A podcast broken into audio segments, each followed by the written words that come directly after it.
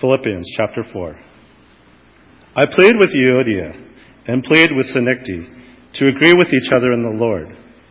Yes, and I ask you, loyal yoke fellow, help these women who have contended at my side in the cause of the gospel, along with Clement and the rest of my fellow workers, whose names are in the book of life. Rejoice in the Lord always. I will say it again, rejoice. Let your gentleness be evident to all. The Lord is near. Do not be anxious about anything, but in everything, by prayer and petition, with thanksgiving, present your requests to God. And the peace of God, which transcends all understanding, will guard your hearts and your minds in Christ Jesus. May God bless the reading of His Word.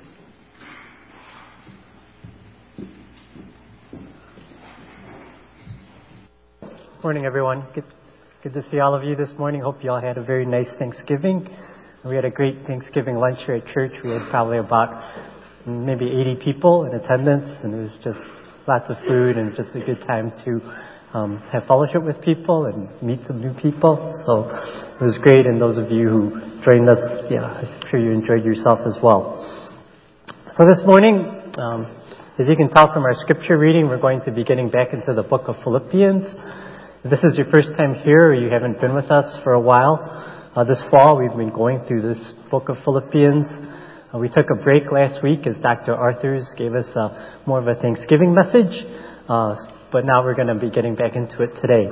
Uh, we have three more Sundays to go, uh, including this one, and then after that, we'll have finished the book. Um, because of scheduling and um, the missions conference with Chapman a couple weeks ago, I also haven't gotten a chance to address you post-election. And so I'd also like to incorporate that this morning as well.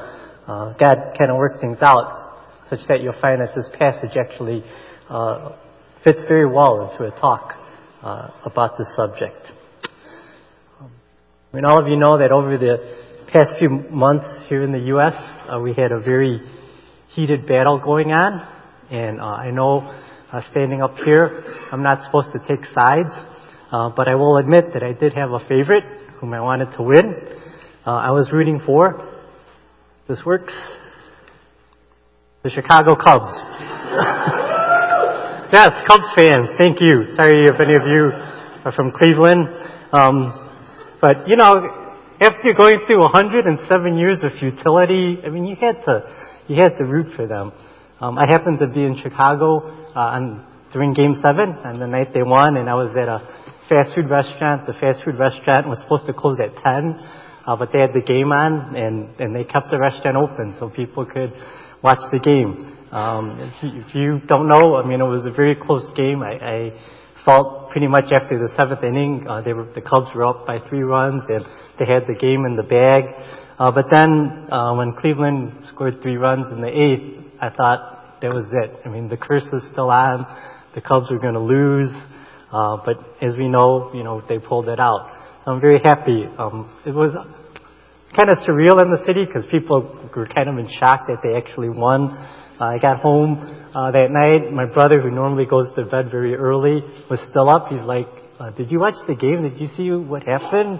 And he, he looked like, you know, like he was in a state of shock. But he was so happy. He um, went out at 9 a.m. the next morning to Dick's to buy forty dollar Cubs championship hat.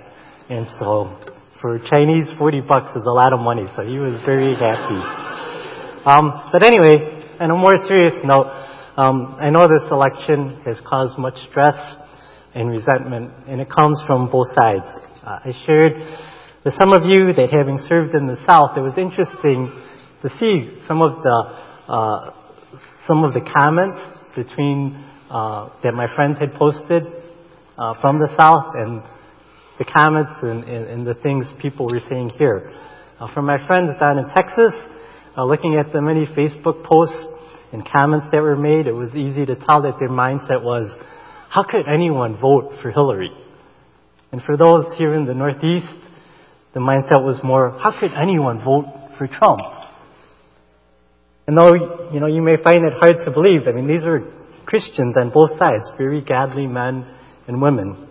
Um, the Gospel Coalition had an interesting article stating where the author stated the premise um, that those believers who supported Trump did so more out of a concern for justice. He writes, they cared more, they cared most about who would be appointed to the Supreme Court and the outcome of the decisions they felt of great importance, such as abortion, marriage, religious liberty, and so on. Though Trump was not their first or even second choice, these people knew what they were getting with Hillary, so they were willing to take their chance on Trump and saw him as the lesser of two evils. For those on the other side, the article goes on, they voted more out of a concern for witness.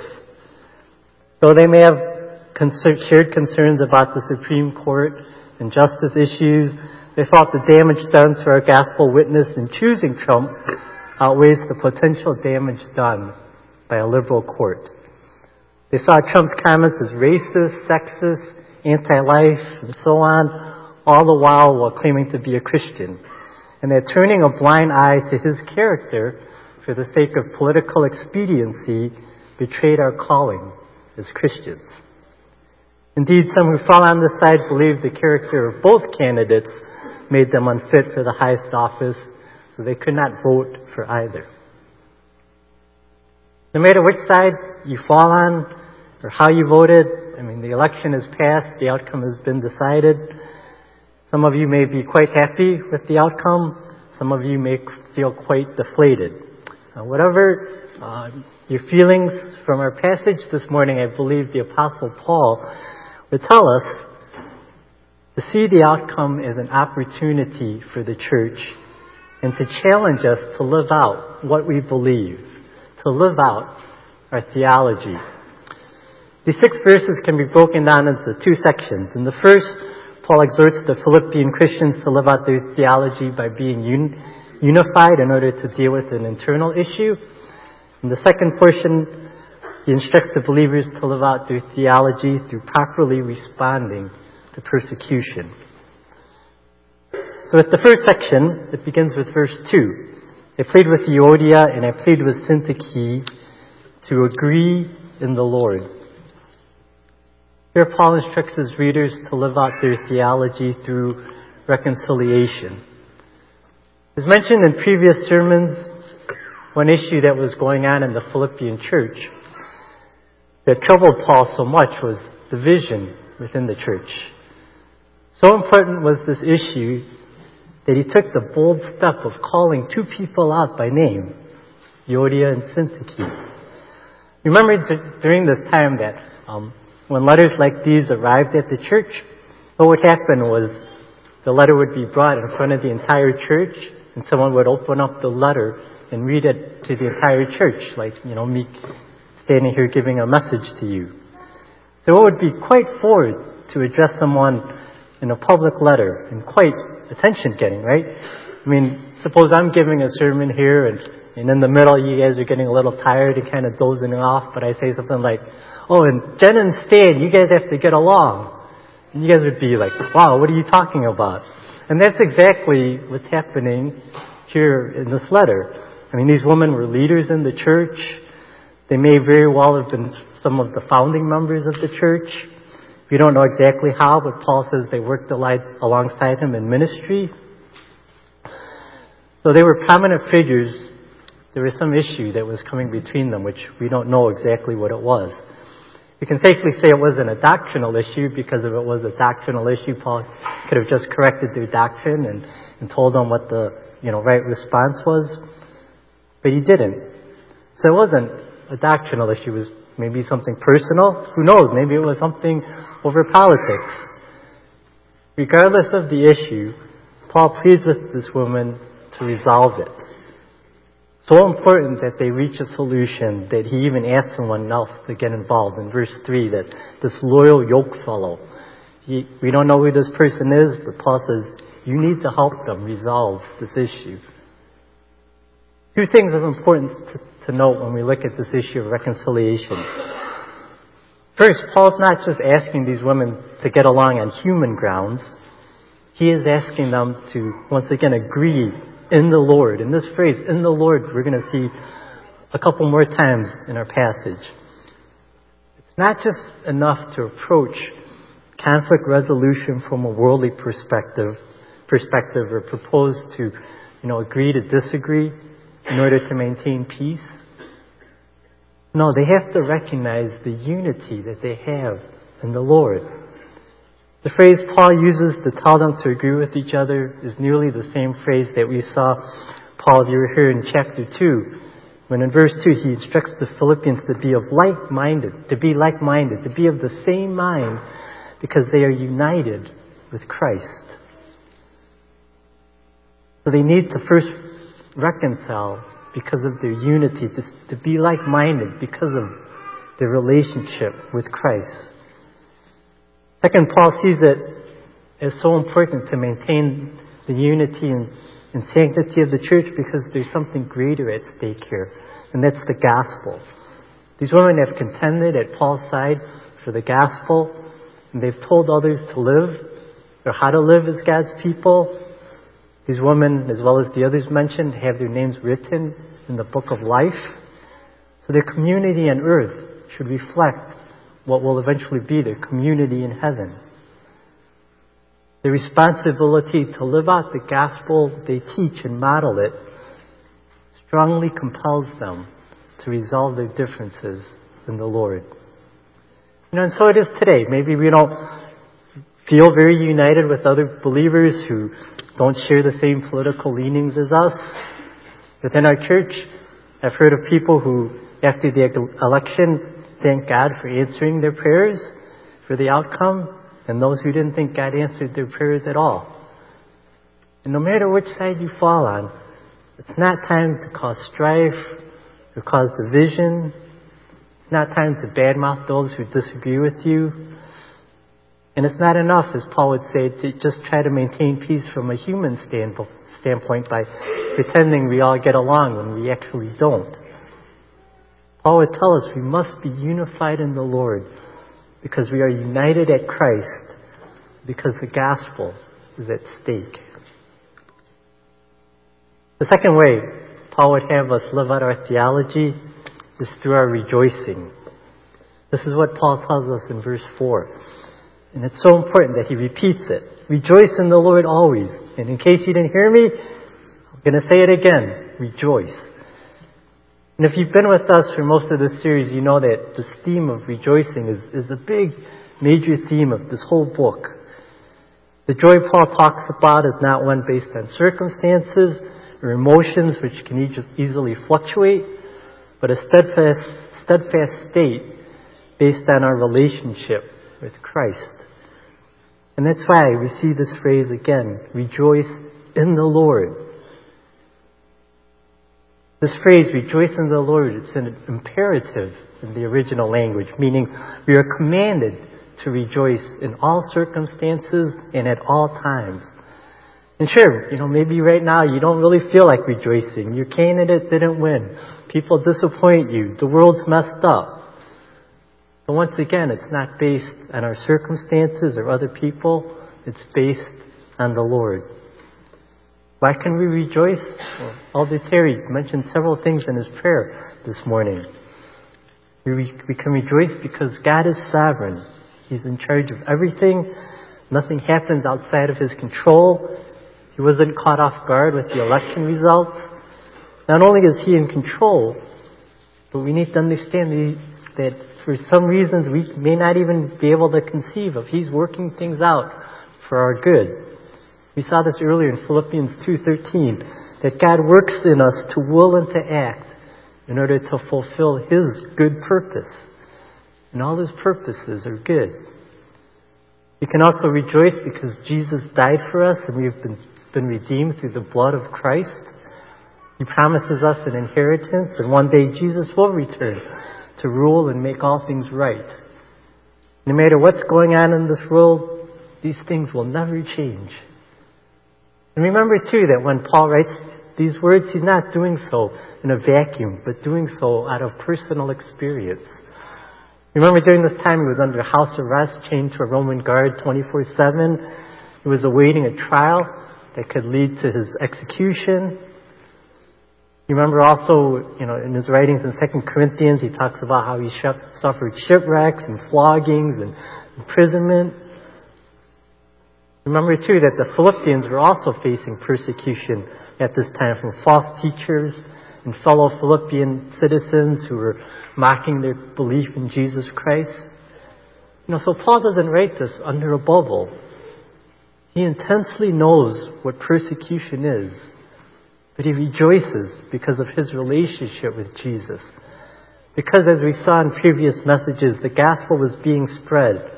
And for him, even to die was the gain. So let us deeply understand who God is and the relationship we have in him, and let us rejoice. Following the second point, as a result of our confidence in Christ and our ability to rejoice, which should result as an expression of reasonableness. Reasonableness. And the NIV, verse 5, says, Let your gentleness be evident to all, but in some versions, like the ESV, they translate it, Let your reasonableness be known to everyone. In this verse, Paul tells his listeners the first way to respond when facing persecution is to have this attitude. The term used in the original language refers to an attitude of kindness and graciousness when the normal expected response would be retaliation. So very much, you know, very much so Paul is writing in the context of facing persecution.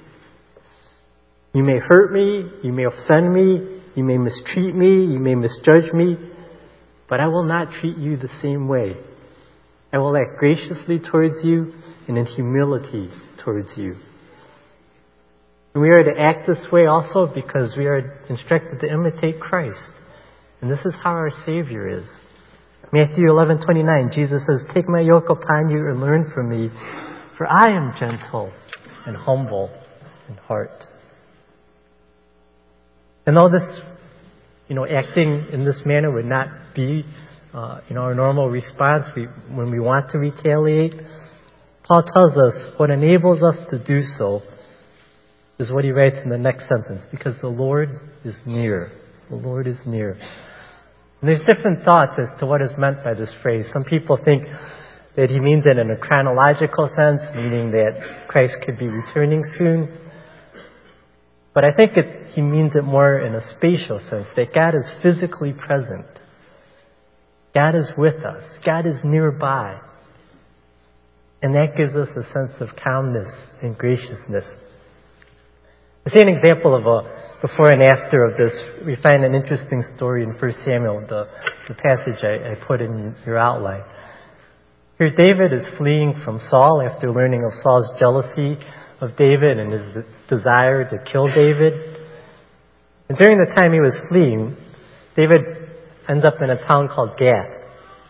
And he tries to find safety there with this king named um, Achish. And the king's servant said some things to Achish that made Achish feel threatened by David and may make Achish want to kill David. So David's very, very afraid. He fears for his life.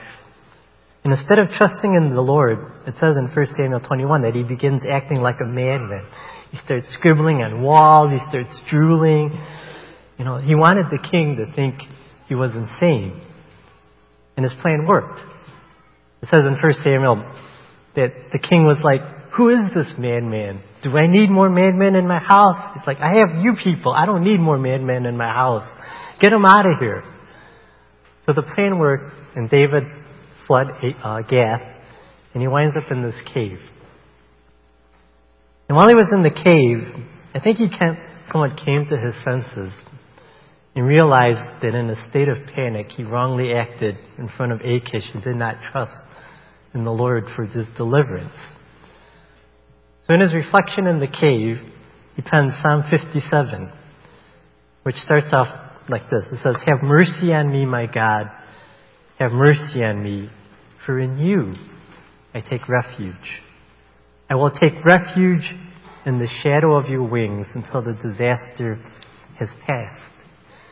So we see here, David is reminded of the nearness of the Lord. I will take refuge in the shadow of your wings.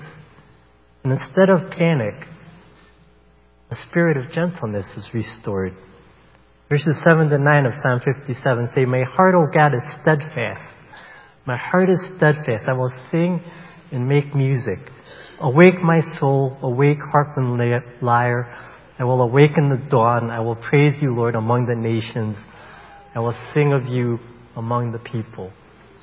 All the while knowing that Saul is still on the hunt for David, trying to kill him. But David realizes that instead of panicking, he should have lived out his theology and remained calm and steadfast in God. And Paul instructs us here in Philippians to do similarly.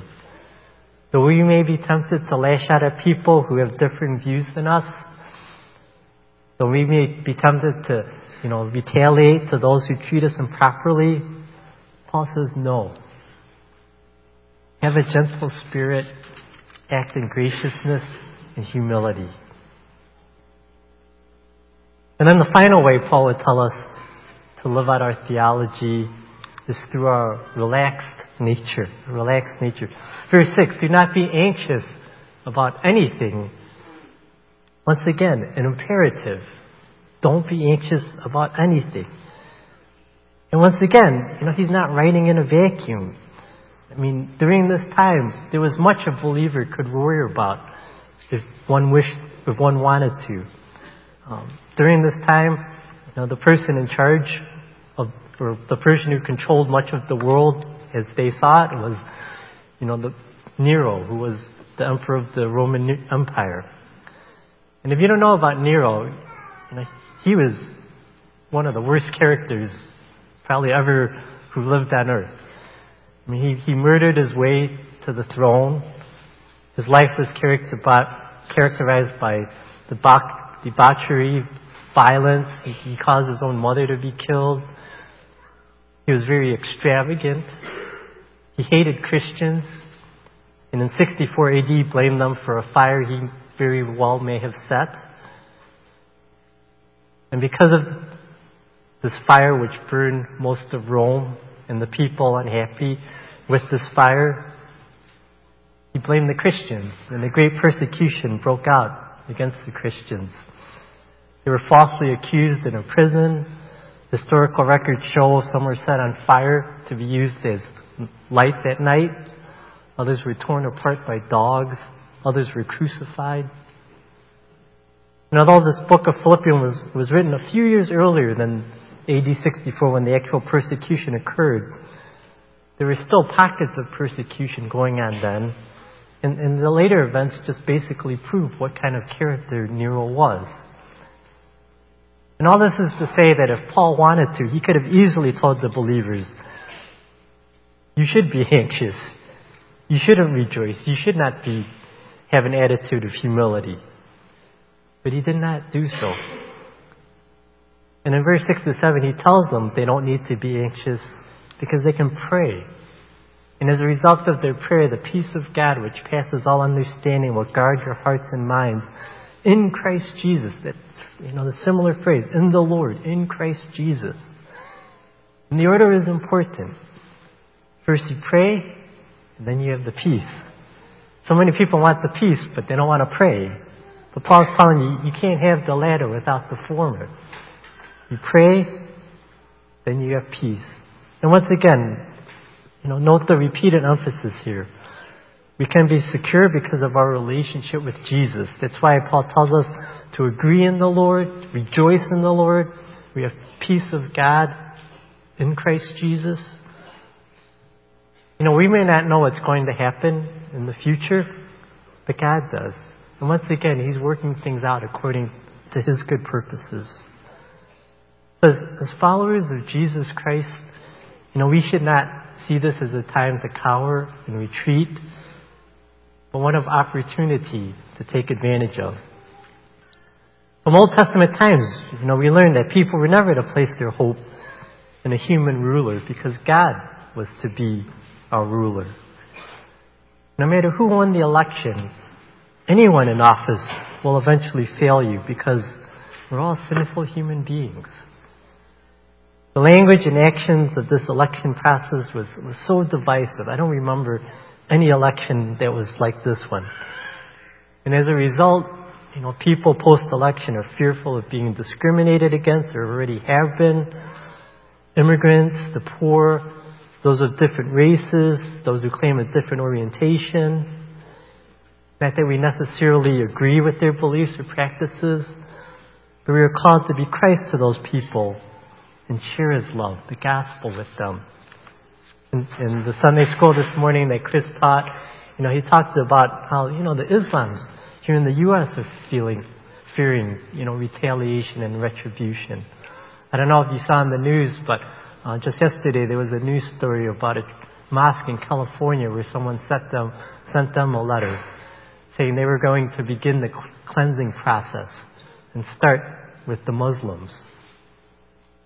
I mean, that's not how Christians are supposed to respond.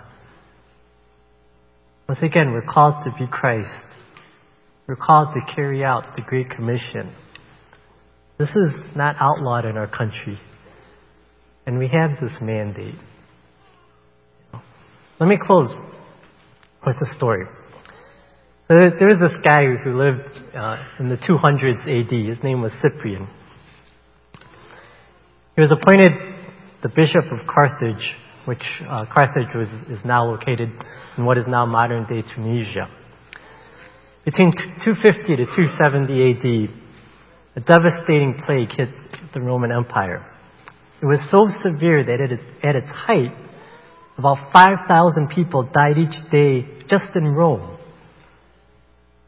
And this plague, interestingly enough, coincided with the persecution of Christians under Emperor Decius. And not surprisingly, because of the persecution, Decius and other enemies of the church blamed Christians for this plague. People were fleeing afflicted cities in rapid numbers, including the doctors of the town, because they were, they all feared for their lives. This guy, this other guy, Dionysius, was a witness to all that was going on. And he wrote this. He, he wrote, At the first onset of the disease, people pushed the sufferers away and fled from their dearest, throwing them into the roads before they were dead and treated unburied corpses as dirt, hoping thereby to avert the spread and contagion of the fatal disease. Bishop Cyprian, however, had a different response. He urged the Christians to stay and minister to the people, which they did. Dionysius adds, most of our brother Christians showed unbounded love and loyalty, never sparing themselves and thinking only of one another. Heedless of the danger, they took charge of the sick, attending to their every need and ministering to them in Christ and with them departed this life serenely happy, for they were infected by others with the disease, drawing on themselves the sickness of their neighbors and cheerfully accepting their pain. You know what happened? As a result, Gentiles were drawn to Christianity record numbers. Historian Rodney Stark found that in 165 AD, the Christian population was made up of about 70% Judeo-Christian and 30% Gentiles. But by 261 AD, the makeup changed from 53% Judeo-Christians to 47% Gentiles, only almost half-half. And what caused the large shift? The radical love shown by the followers of Jesus Christ. Indeed, even a hundred years after this, the new emperor, Emperor Julian, took note of what happened when he wrote this letter. He said, I think that when the poor happened to be neglected and overlooked by the priests, these were pagan priests he was talking about, the impious Galileans, actually these were, this was the term for the Christians, the impious Galileans, observed this and devoted themselves to benevolence. The impious Galileans support not only their poor, but ours as well. Everyone can see that our people lack aid from us. And Candida Moss, a professor of New Testament and early Christianity at Notre Dame, notes that an epidemic that seemed like the end of the world actually promoted the spread of Christianity. By their actions in the face of possible death, Christians showed their neighbors that Christianity is worth dying for. And not in a violent sense, but in one of sacrificial love. And because of their actions, many of the people were drawn to Christ. So I see a similar opportunity here. Not one of loss, but an opportunity for us as a church to be bold and to step up, to live out our theology and to walk the talk. Because if we can be people who bring about reconciliation, if we can rejoice in the Lord and act reasonably towards others, and let us show that by our relaxed nature we trust and pray to Christ and have peace as this result, and in response we turn and love others with this radical love that Christ has shown to us, God can use us to draw record numbers to Him. Let's not see this once again as just a loss or defeat, but an opportunity for this church to step up, for followers of Jesus Christ to step up and spread the gospel. And may He use us to do the same with those impious, as He did with the impious Galileans 1800 years ago. So, so live out your theology Love others with the radical love that Christ has given us. And may God use our efforts to advance His kingdom. Let's pray. Father, I know, as Terry prayed earlier, that you know people are still uneasy about the election and, and the results